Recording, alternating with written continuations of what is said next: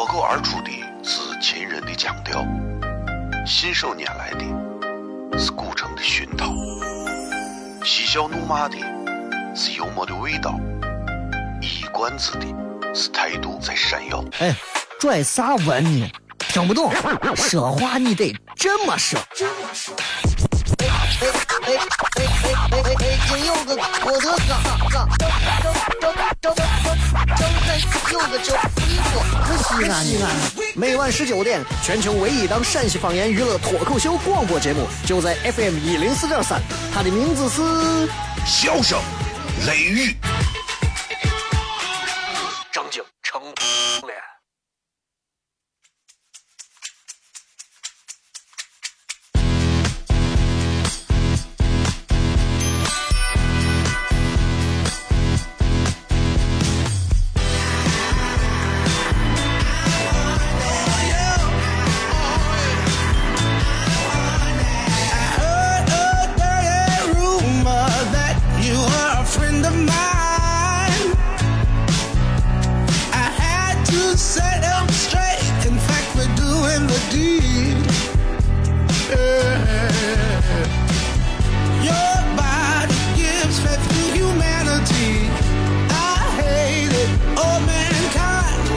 哈喽，各位好这里是 FM 一零四点三西安交通旅游广播，在每个周一到周五的晚上的十九点到二十点，小雷为各位带来这一个小时的节目《笑声雷雨》。各位好，我是小雷。有一个这样的事情，就是我相信有的司机知道，有的人开车可能不知道。如果这会儿你正在二环上啊，最近这个交警支队，西安市交警支队啊，出台了一个关于二环的最新的通知，最新的通知。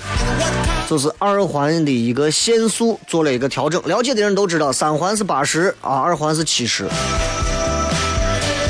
现在第一个，维持我市二环路最高时速为每小时七十公里不变。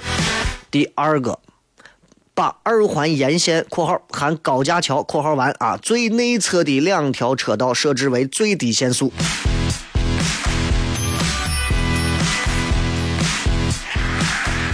限速最低时速标准为每小时五十公里。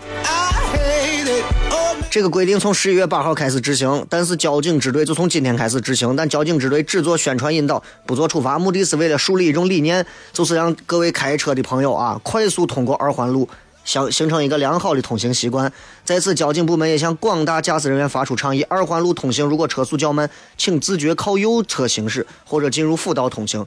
根据您的车速，选择正确的车道通行。以上是今天我要给大家说的一个通知。但是问题来了，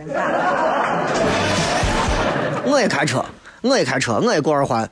啊，然后我也乱七八糟的，反正要走这些。但是你要知道，这刚才的这条通告当中有这么几件事咱重复一下。第一个，维持每小时七十，七十不变，这个没有啥问题，对吧？本来反正二环七十，你你你，对吧？其实咱觉得，你能跑到七十吗？对吧？除非大晚上，大晚上跑七十，那何必嘛？对吧？第二个，说是这个最内侧的两个车道，最低时速的限速。就最里面的两个车道，最低时速标准为每小时五十公里。那就是说，现在如果二环堵上了，啊，那咱就都违反规定了。啊，理论上来讲就是这个道理。第三个，交警支队的意思就是要树立一种理念，这个理念就是希望大家开车能够快一点，不要低头发手机，亲隔壁隔壁副驾驶妹妹子的嘴，啊。呃，不要不要低头玩微信，不要跟前头的车 就是磨叽磨叽，新手不要走到最内侧的道，如何如何？那你就不要限这个速啊，对不对？交警支队如果靠地上写几个五十就能把这个事儿解决的话，那不如逮住一个玩手机的就把他手机摔了，逮住一个开车慢的就叫到一边，咱反正放上测速，对吧？还有。二环路通行，如果车速慢，自觉靠右或者进入辅道。辅道的摄像头比俺屋的摄像机都多。请您根据车速选择正确的车道通行。我跟你说，我根据我的车速，我无法选择任何一条车道。我的明说，所以现如今在南二环开车，我还是建议各位心态放好，就这一个办法。真碰到那种新手司机啊，一些极品司机，真给你开的慢哄哄，你还不能咋？你压着他的火，你还不能咋？对不对？你还不能说把他给超了或者咋？旁边的都一个个开的生快，他就是偏偏的，他就非要在四十迈的往往往往上挪，你还真不能把他咋？对吧？然后你没办法，那我拐到辅道开吧，辅道的二十多个摄像头把你拍的，我跟你说，把你拍，把你把你拍火化了，我跟你说，直接就。所以有时候交通的很多细节啊，细节，当然虽然现咱们这只不过是做一个引导啊，不做处罚，但是确确实实我们需要通过更多的细节来磨合马路当中每一个司机的行为规范，甚至从驾校开始，对吧？接着广告，回来开片。哦，亲爱的露丝，你还记不记得那个面积狠、染技狠、感觉伤及狠的深深意外？哦，亲爱的露丝，你为啥要无情地把我甩掉？哦，亲爱的露丝给给老板等我们去结婚，等这头发都赔完了。哦，亲爱的露丝，没有你，以后谁给我赚六辣子？我难过极了。这里是 FM 一零四点三西安交通旅游广播，在每个周一到周五的晚上十九点到二十点，小雷为各位带来这一个小时的节目《笑声雷雨》。各位好，我是小雷。哦，天哪！笑声雷雨，有没有爱情无所谓，只要每天都陶醉。每个周一到周五，FM 幺零四点三，笑声雷雨，很好，很合适。哎，算你那胆子正的很，说不透你，赶紧听笑声雷雨，一会笑雷出来，把你鱼逮完了。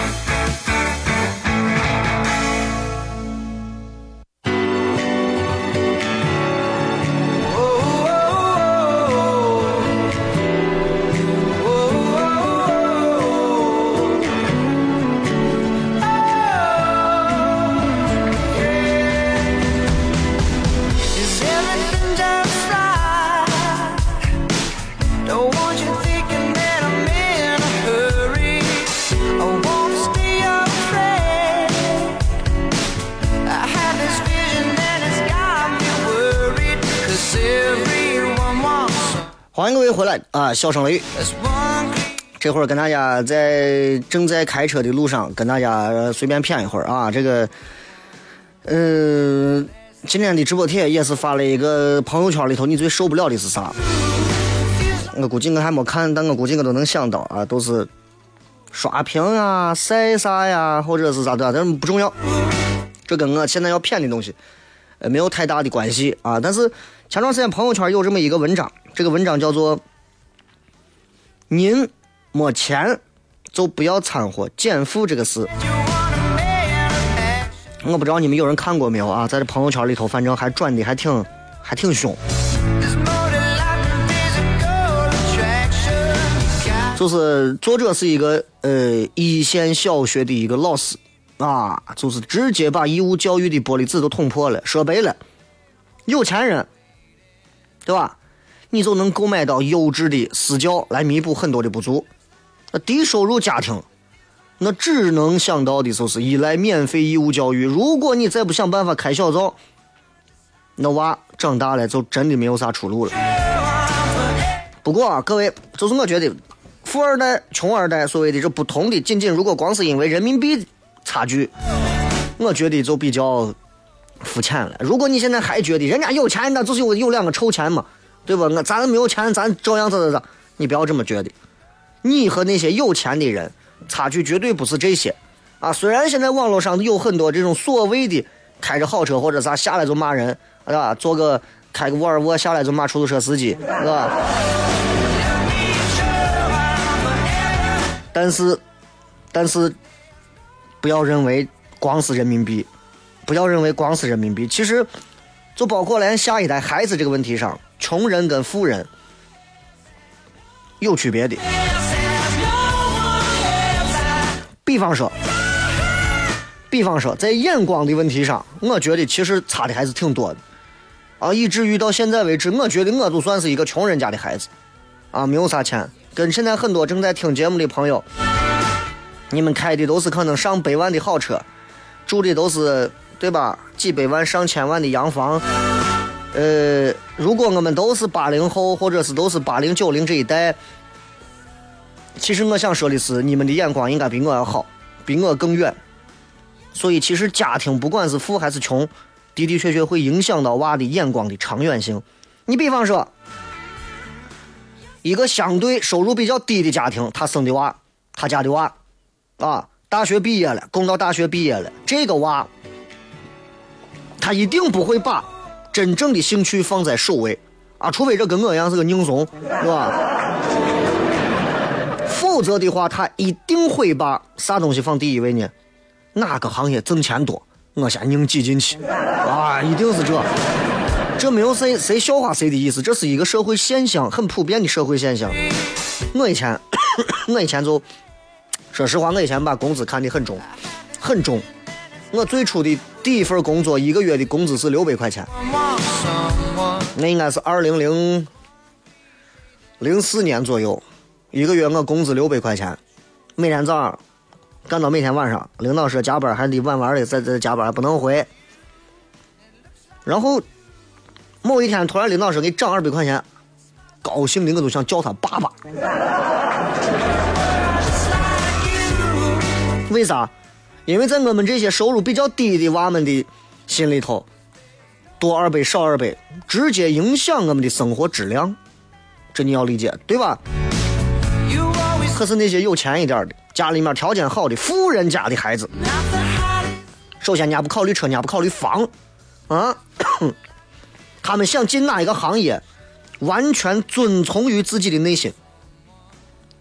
说白了，人家有充分的选择自由啊。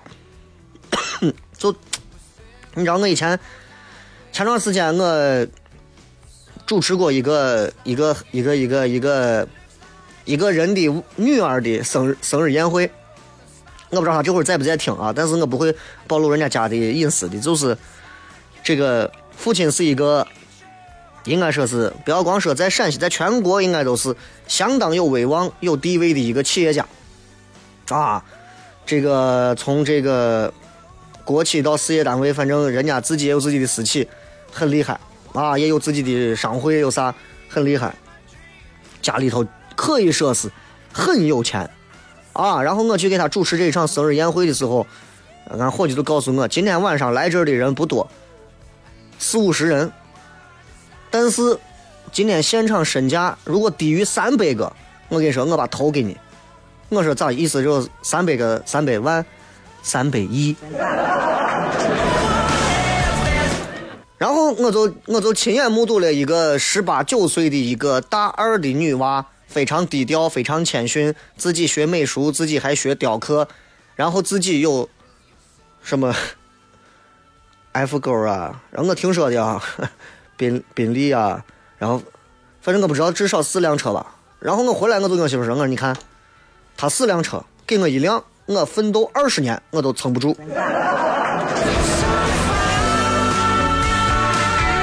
印象最深的就是他爸他妈。印象最深的有两点，第一个就是他爸他妈上来以后祝他女儿生日快乐，成成人礼的生日快乐。完了之后说，女儿想干啥他就干啥，女儿喜欢啥就去学啥，想到国外去学美术去。想到国外去学雕塑去，想到国外去深造去，想干啥都可以。他喜欢干啥就干啥，我绝不强迫他。想想咱父母，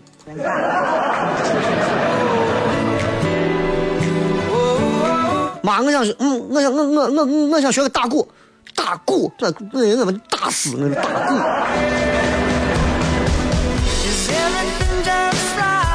所以。其实你看这些娃们，就是有钱的人家里的娃们，他们的着眼就非常的长远，他们不会被眼前的小利益，说你多给我五百块钱，我就到你这干，绑住自己的手和脚。他们考虑的更多是啥？行业的经验，我在这个地方做，能不能给我个人带来更多的经验？能不能积累到更有效的人脉？能不能学习到行业里的规则？时机成熟，我就可以创业。你们有哪一个就咱说普通家庭的娃出来，有哪一个说是我今后想开一个跟水晶有关的博物馆？谁会想这种吃饱了撑的这种愿望，是吧？人家我女娃就会，是吧？啊，我们这不是这不是对人家有钱的和没钱的一个一种一种这个不同的态度，我就是通过这个真的来说明一个不一样的一种变化。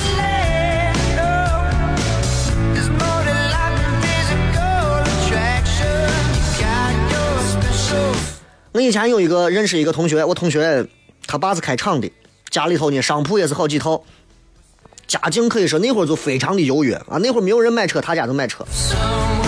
没事干，这女娃也是喜欢，没事画画、水墨画啊啥的啊。学的呢也是这种，学的啥？学的是哲学。我说哲学跑出去能寻找工作，把你饿死！我跟你说。然后大学毕业之后，啊，我们这帮子都跑出去挤着找工作啊，公务员儿，啊，干啥他不？女娃就喜欢画画时，我就接单画画，接一单画画，接单画画，每天的收入呢，二三百，多的话四五百，最多这么多。然后我们说，哎，这家里面真是有钱的人胡造胡弄，很多这家里头没钱的家长都是这么说。你看这女娃，家里有钱，家里天天干这事，这外头给人家画画呢。画画画画画画画画了几年，他觉得成熟了，他开了个自己的工作室。然后因为有很多积淀，他一年的利润上了百万。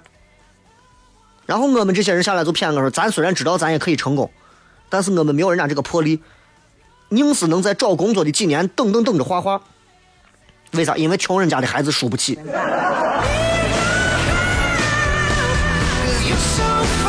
所以这其实告诉我们一个道理：其实拥有越多的人，越不怕失去。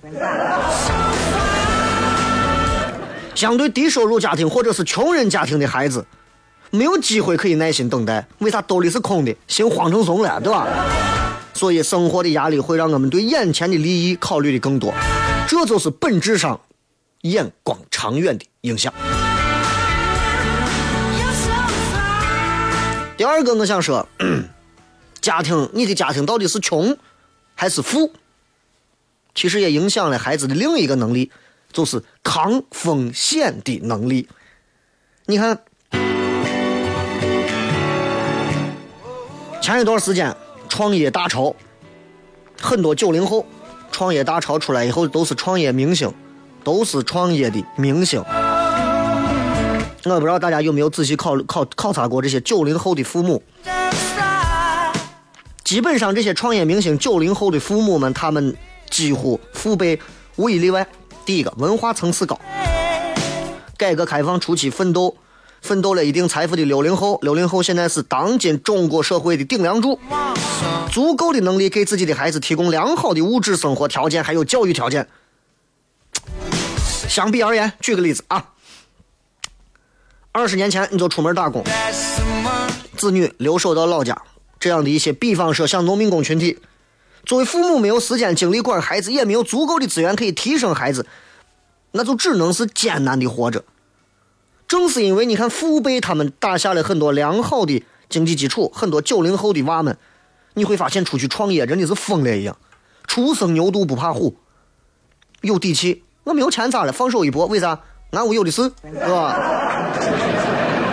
反正创业输了，还有家里面理财，我不至于饿死。嗯，很多这些八零后、九零后这帮子娃们，你看随便上点学，到了中学很多辍学的，然后到了父母的走父母的老路，到城市打工，然后依然在一座繁华城市的边缘生活，被挤压，被挤压。除非这群人当中能够有一些人励志要改变人生，不是没有啊，不是没有，都有的，对吧？富二代里头的那种败家子儿有的是，对吧？城市边缘的那些人们，靠励志成为奋斗出来的创业明星大有人在，但是还是很小的一部分。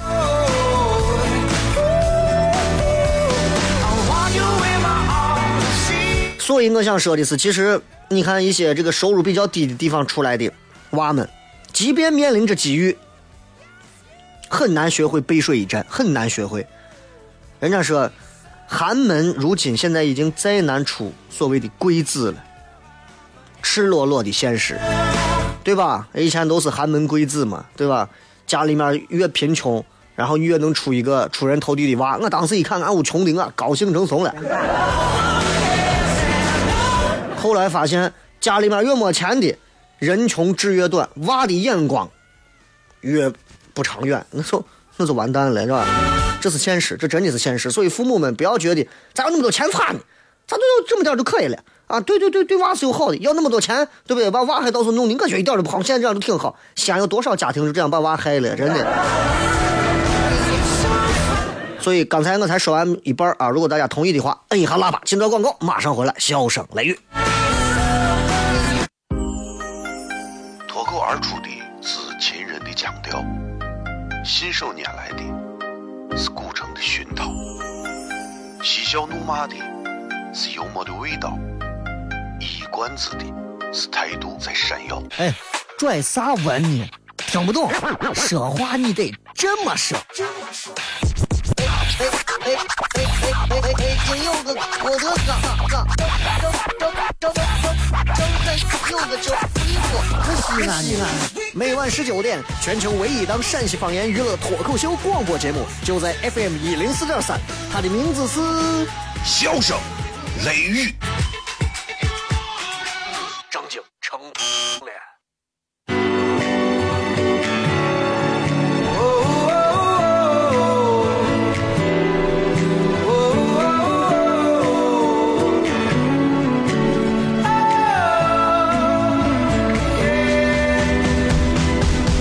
各位继续回来，这里是笑声雷雨，各位好，我是小雷。呃，今天跟大家聊一下关于这个富富家庭和穷家庭这样的一个对于孩子的影响啊。其实，首先我必须要给很多玻璃心的人说一声啊，并没有瞧不起穷人，或者是啊觉得有钱的如何如何。如果你这么想，你就太玻璃心了，对吧？只不过是就家庭条件好一些和家庭条件差一些，在当今社会对于孩子的影响，我们做一个比较。应该是比较客观的这样一个评价，所以如果各位听完之后觉得不舒服啊，你大可以关掉收音机，然后继续可以自欺欺人的活着，对吧？这没有啥。有钱没钱还听不成了，对吧？全中国除了首富之外，所有人都听不得说别人说他没钱，那还不活了，对吧？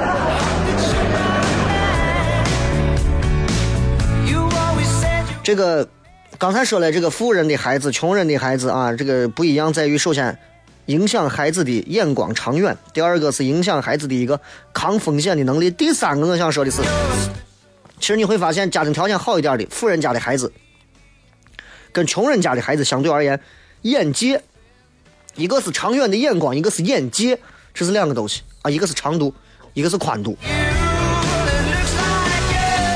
就举个最简单的例子，你几你觉得人家有钱家庭给娃带来的东西，光是钱？很多好像家庭条件一般，就觉得他们有啥嘛？他们就是有钱嘛？他们有啥了不起？我告诉你，很多有钱的家庭之所以了不起，不是因为他们有那么点钱，而是因为财富只不过是他们的表象，他们真正有的是一些社会资源和非常优质的人脉的占有。举个最简单的例子，啊，还是拿我之前跟人家主持的这个生日宴会上说，我在生日宴会上见到了很多我估计我平时根本都见不到的一些。全国非常著名的一些企业家、商会的一些会长，这都平时你根本见不到，身价都都都在那放着呢，对吧？都见不着这些人，但是你在这你能见到，为啥？因为你跟人家主持生日会。举个例子啊，你家里面条件一般，对吧？你认识的最大的官，可能就是你学校校长，还是因为你调皮。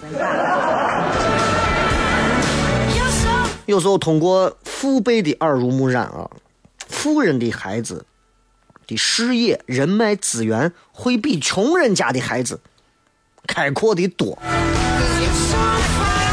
所以你要知道，像我们这种穷人家的孩子，想要得到这些资源很困难。我举个简单例子。我爸如果现在身价一百个亿，当然我如果一百个亿，我就不住在西安，我住在西安干啥个？呃，十个亿是吧？我还用正死把活的跑到省台市台来上节目实习？我第一步我就先当个副总监干干。哎，你也没有任何的经验，我赔上一千万，那个频率让我来弄。就这么简单个事情，对不对？商业社会嘛，我你这一年的任务，我给你包圆一半你让我进来搅和搅和，对吧？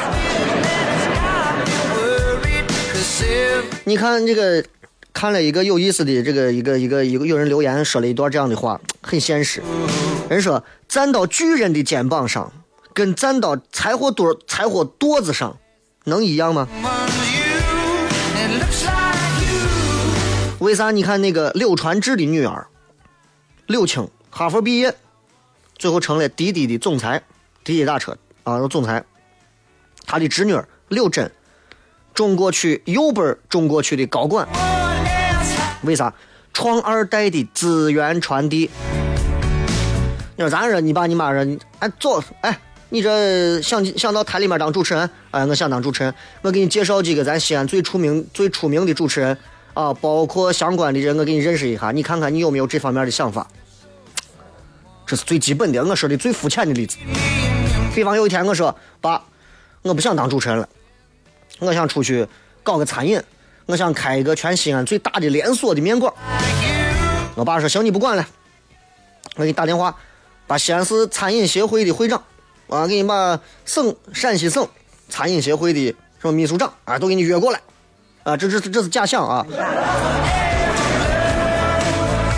你听一听他们对于现如今西安餐饮行业的这样的一个评价，你咱们坐着一块聊一聊，你学一学，我能得到的多么一手的东西，他们会给我很多真实客观的一些建议。他们会告诉你你应该做啥样的东西，而在这样的地方你应该适合干啥，不能干啥。好，比如说我现在爸，我想开个面馆，开送的，没钱，爸你给你认得啥人不？认得啥？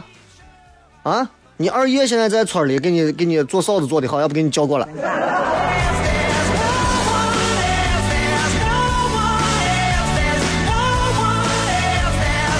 所以说心里话，大多数情况下，像我们这样家庭出来的娃们，很少有敢于冒风险的。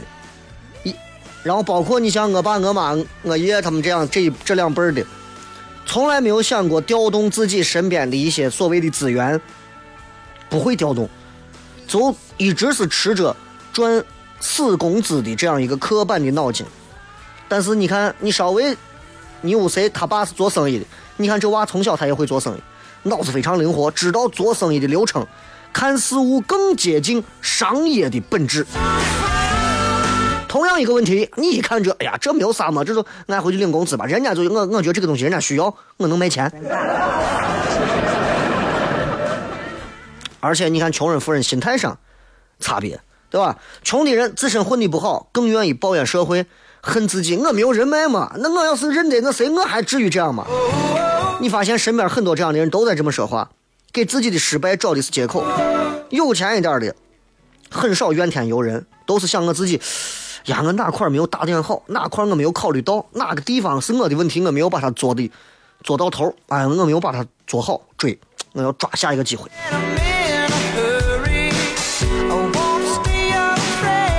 所以我并不是在说穷人如何，富人如何，我想说的是，我以前反正我住的地方，其实 很多人都知道，住到四合窑窝儿。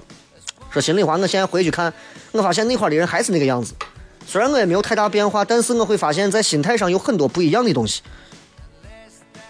你会发现，娃们会继承着父辈对于社会的一些抱怨和一些戾气，也继承了父辈的带来的一些贫穷的东西。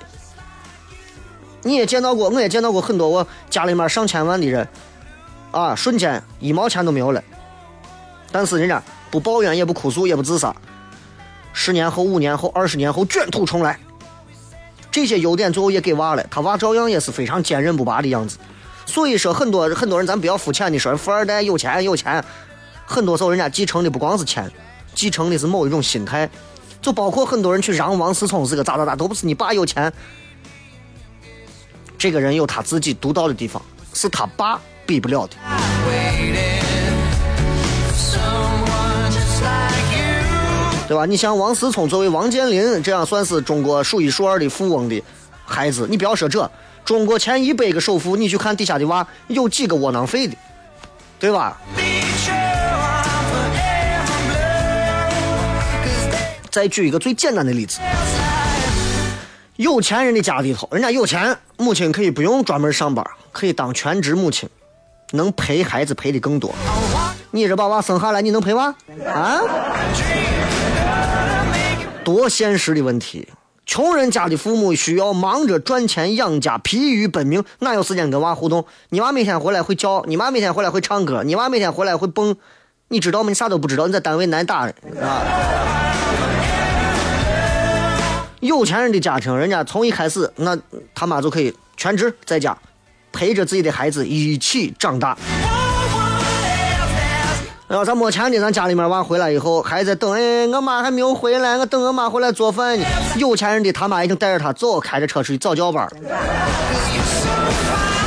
所以，当然，我觉得其实这个贫富家庭差距最小的一点啊，这是因为就是就是陪伴，陪伴这个东西，并不是说你光天天在这待着就是陪伴，陪伴更重要的是一种质量，而不是绝对是时间啊。你看人家他妈一天陪十二个小时全职，妈你才陪我半个小时。但是并不代表说谁陪谁比谁赔的就好，是更好的是质量。但是，当你因为生计的问题疲于奔命，不能很好的早早的回家之后，你一定会觉得，哎，其实有钱真的还是一件好事儿，是吧？所以各位，你也不要说我势利啊，你也不要说我势利。有些东西我在讲的是一我眼中看到的一种现实啊，一种现实。就说心里话，现在这个社会阶层啊，固化现象很严重了。说心里话是这样的，教育也从来不是说娃只要自己努力就能达到的事情。我在我给我娃写的那个文章当中，我也说过，我说真的不是说娃现在想努力，你就能努力出成果的。所以有时候我一定会让娃觉得很费解。很多时候你看得见或者看不见的地方，其实都是贫和富在做一个比拼和 PK。你觉得有钱人教育就是靠真金白银上个补习班，出几趟国旅游就可以？不对，真的是优质的人脉、思维方式、教育理念、陪伴时间，比钱更多的东西更加优质的影响着他们的娃，并悄悄完成着财富的传递。这个财富指的绝对不是钱。今天就骗这么多，马上三刻钟广告之后直接开始互动，微博、微信搜小雷就可以了。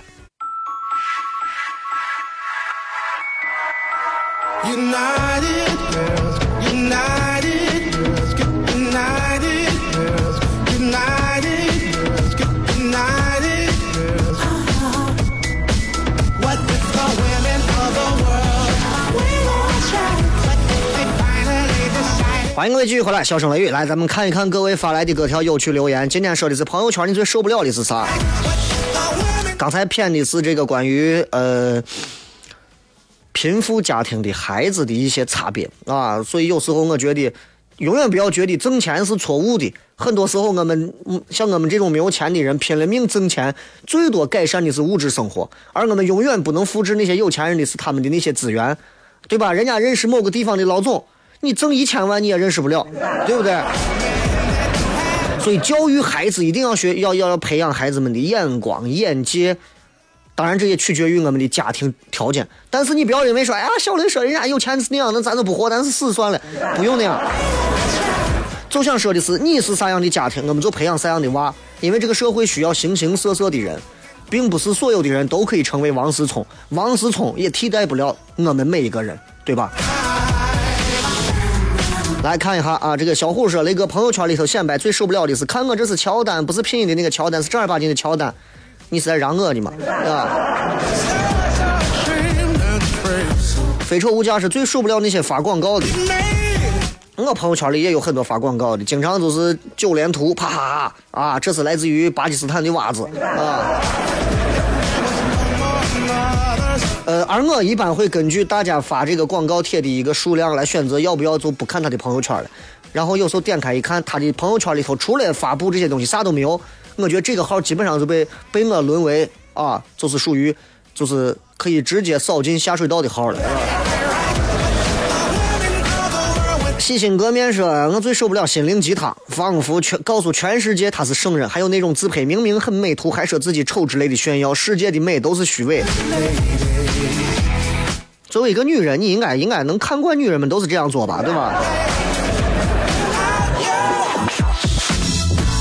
小媳妇儿雷哥，你一个月工资六百多块钱，我现在在事务所，啊，审计一天六十三，我就好好学经验，突然对我的未来充满了期望，啦啦啦啦啦，好好干着。只要你觉得这个行业你喜欢，你想做，总有一天你会爆发。但是我们要耐得住，一定要耐得住啊！不要认为你失去了很多，别人都挣一千一千，我一个月一百一百，那你要知道你的规划路线和别人是不一样的，这咋替代嘛？对不对？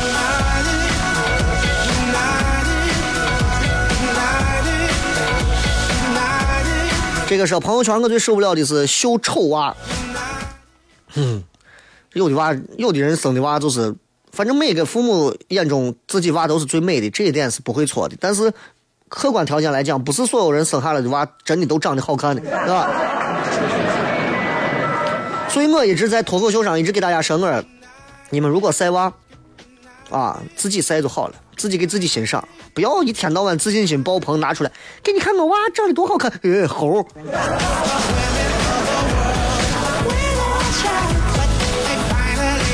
这个是朋友圈最受不了啥？呃，这个是小妞嘚瑟说一场说走就走的旅行，袁家村。像袁家村这一类的这种集商业、餐饮、娱乐于一体的这种所谓的民俗村，集合商业综合体这种啊，确实适合西安人。第一个，他不洋气，他走的是比较接地气的土气路线。哎，西安人就觉得没有距离了，啊，这没有距离了，这绝对可以。哎，我们就在这个露天的地方叠上一碗粉汤羊血，对吧？而且我一请可以请一家子人吃，都能叠得很饱，还花不了多少钱，还能走的走，还能买点啥带点啥，让我充满了幸福感，可以。但我告诉你，这种商业模式，西安的整体水准如果一旦提起来，我不敢保证十年后啊，当然他不可能是，哎，十年后我还在不一定，十年五年，西安一旦飞速增增长经济之后，这样的一些商业体啊，很有可能就一下就逼了。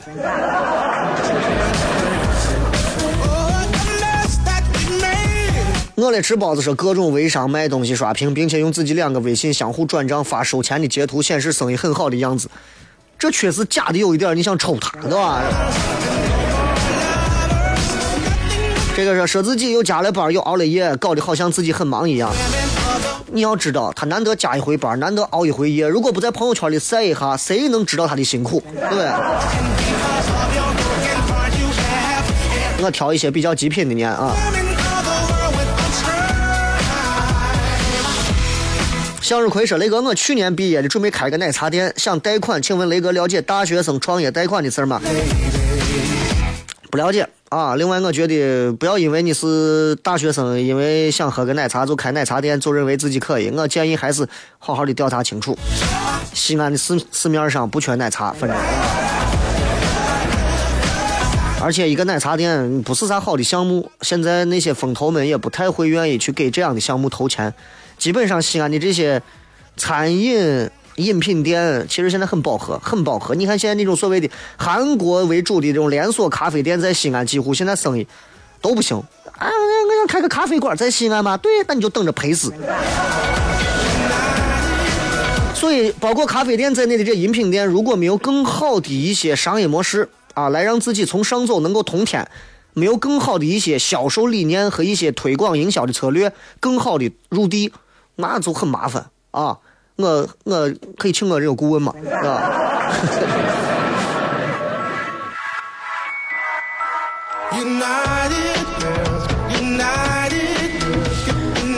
啊，这个是叫纯洁的王小千，雷哥好，我一直听你节目，今天第一次关注你，因为我以前一直认为小雷的笑是笑话的笑，一直找不到你。我有病吗？我起个那名字？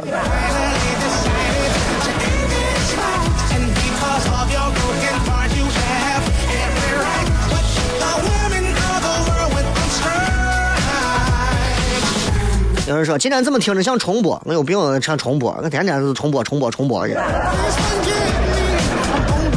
等一会儿八点半啊，咱们继续会在上一回双十一的这个地方继续进行咱们的开放美，仍然是这样一句话，就是从从之后开始，今年可能就不说，从之后开始啊，只邀请带着段子准备上台的人来到开放美的现场，然后观众数量可能会只留到原来的三分之一，我不会再要一百个人到现场了。啊，我可能只会有二十到三十个人来到现场，其他所有上场的人、进来的人，全部是带着段子要上台的人，我才会举办开放麦。所以这一点要跟大家说。所以如果你们还想听，可能还有这么几场啊，这么几场之后，不会再有一百个人了。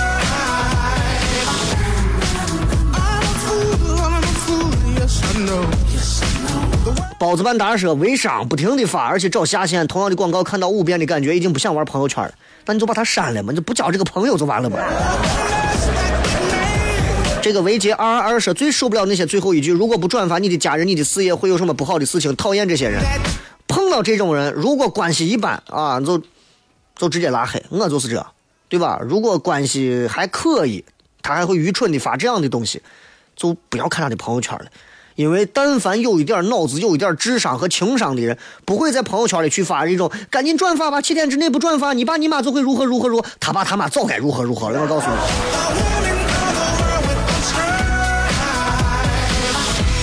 正儿八经受不了，这绝对是近亲啊，转这种东西。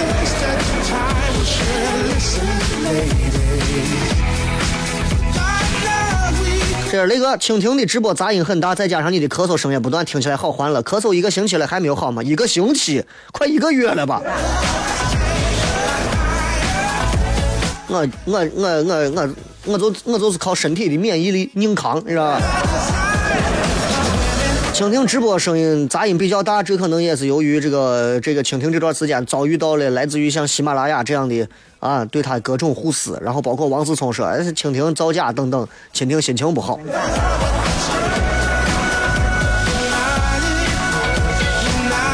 王大壮说为爸爸转，没有爸爸的就算了。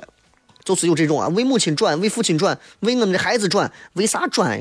为神经病转，转啥？这个最受不了在朋友圈里头宣泄负面情绪，啥又失眠了，又喝高了，各种难受，果断拉黑。还有在朋友圈谈工作的拉黑。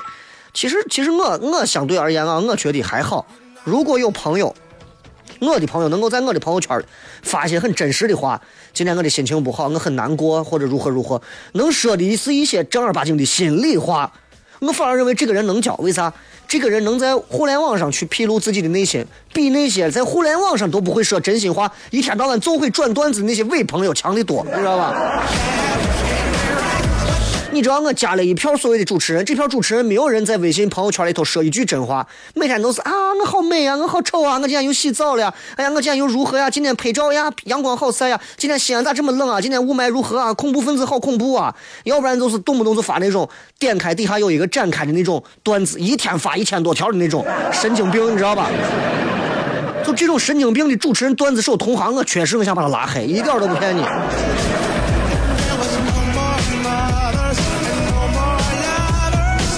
啊，你不用打字，我看到了。哎，我已经收到了很多朋友的赞同哈。这个吉亚吉说，P 过头的自拍，呃，配假文艺的，明天明明天天见，丑的都要出租车拒载，还不停发自拍磨皮磨的，还有个同学学点拉丁，到哪儿都摆个姿势，装个叉，拍朋友圈，空间各种发发发。哎，你比方说一零四三有一个女主持人也跳拉丁。但是我个人觉得，就是如果一个人长得很丑、不好看，他还能在朋友圈里天天发，其实你不觉得从某一个程度上来讲，这是一种娱乐的精神，对不对？其实我受不了的，就就说白了，就是一个虚，一个假，其他的都罢了，是吧？啊，有一个对这个我也受不了，就是这个叫 More Focus 说最受不了就是统一回复，搞得你多牛叉一样，是吧？对了。有一种人的心态很诡异，就是他明明想给所有人看到，就他自己先设一个问题。哎呀，今天这个上了一座山，这个山是如何如何，这个地方多么好吃，这个地方多么好玩。然后他底下配一句话，统一回复这个地方的老板，这个老板跟我关系很好，但是我不认得这个老板是谁。但是你们如果想去报我的名字就可以了，哈哈哈哈哈。其实他自己能看到，底下就没有人跟他说话。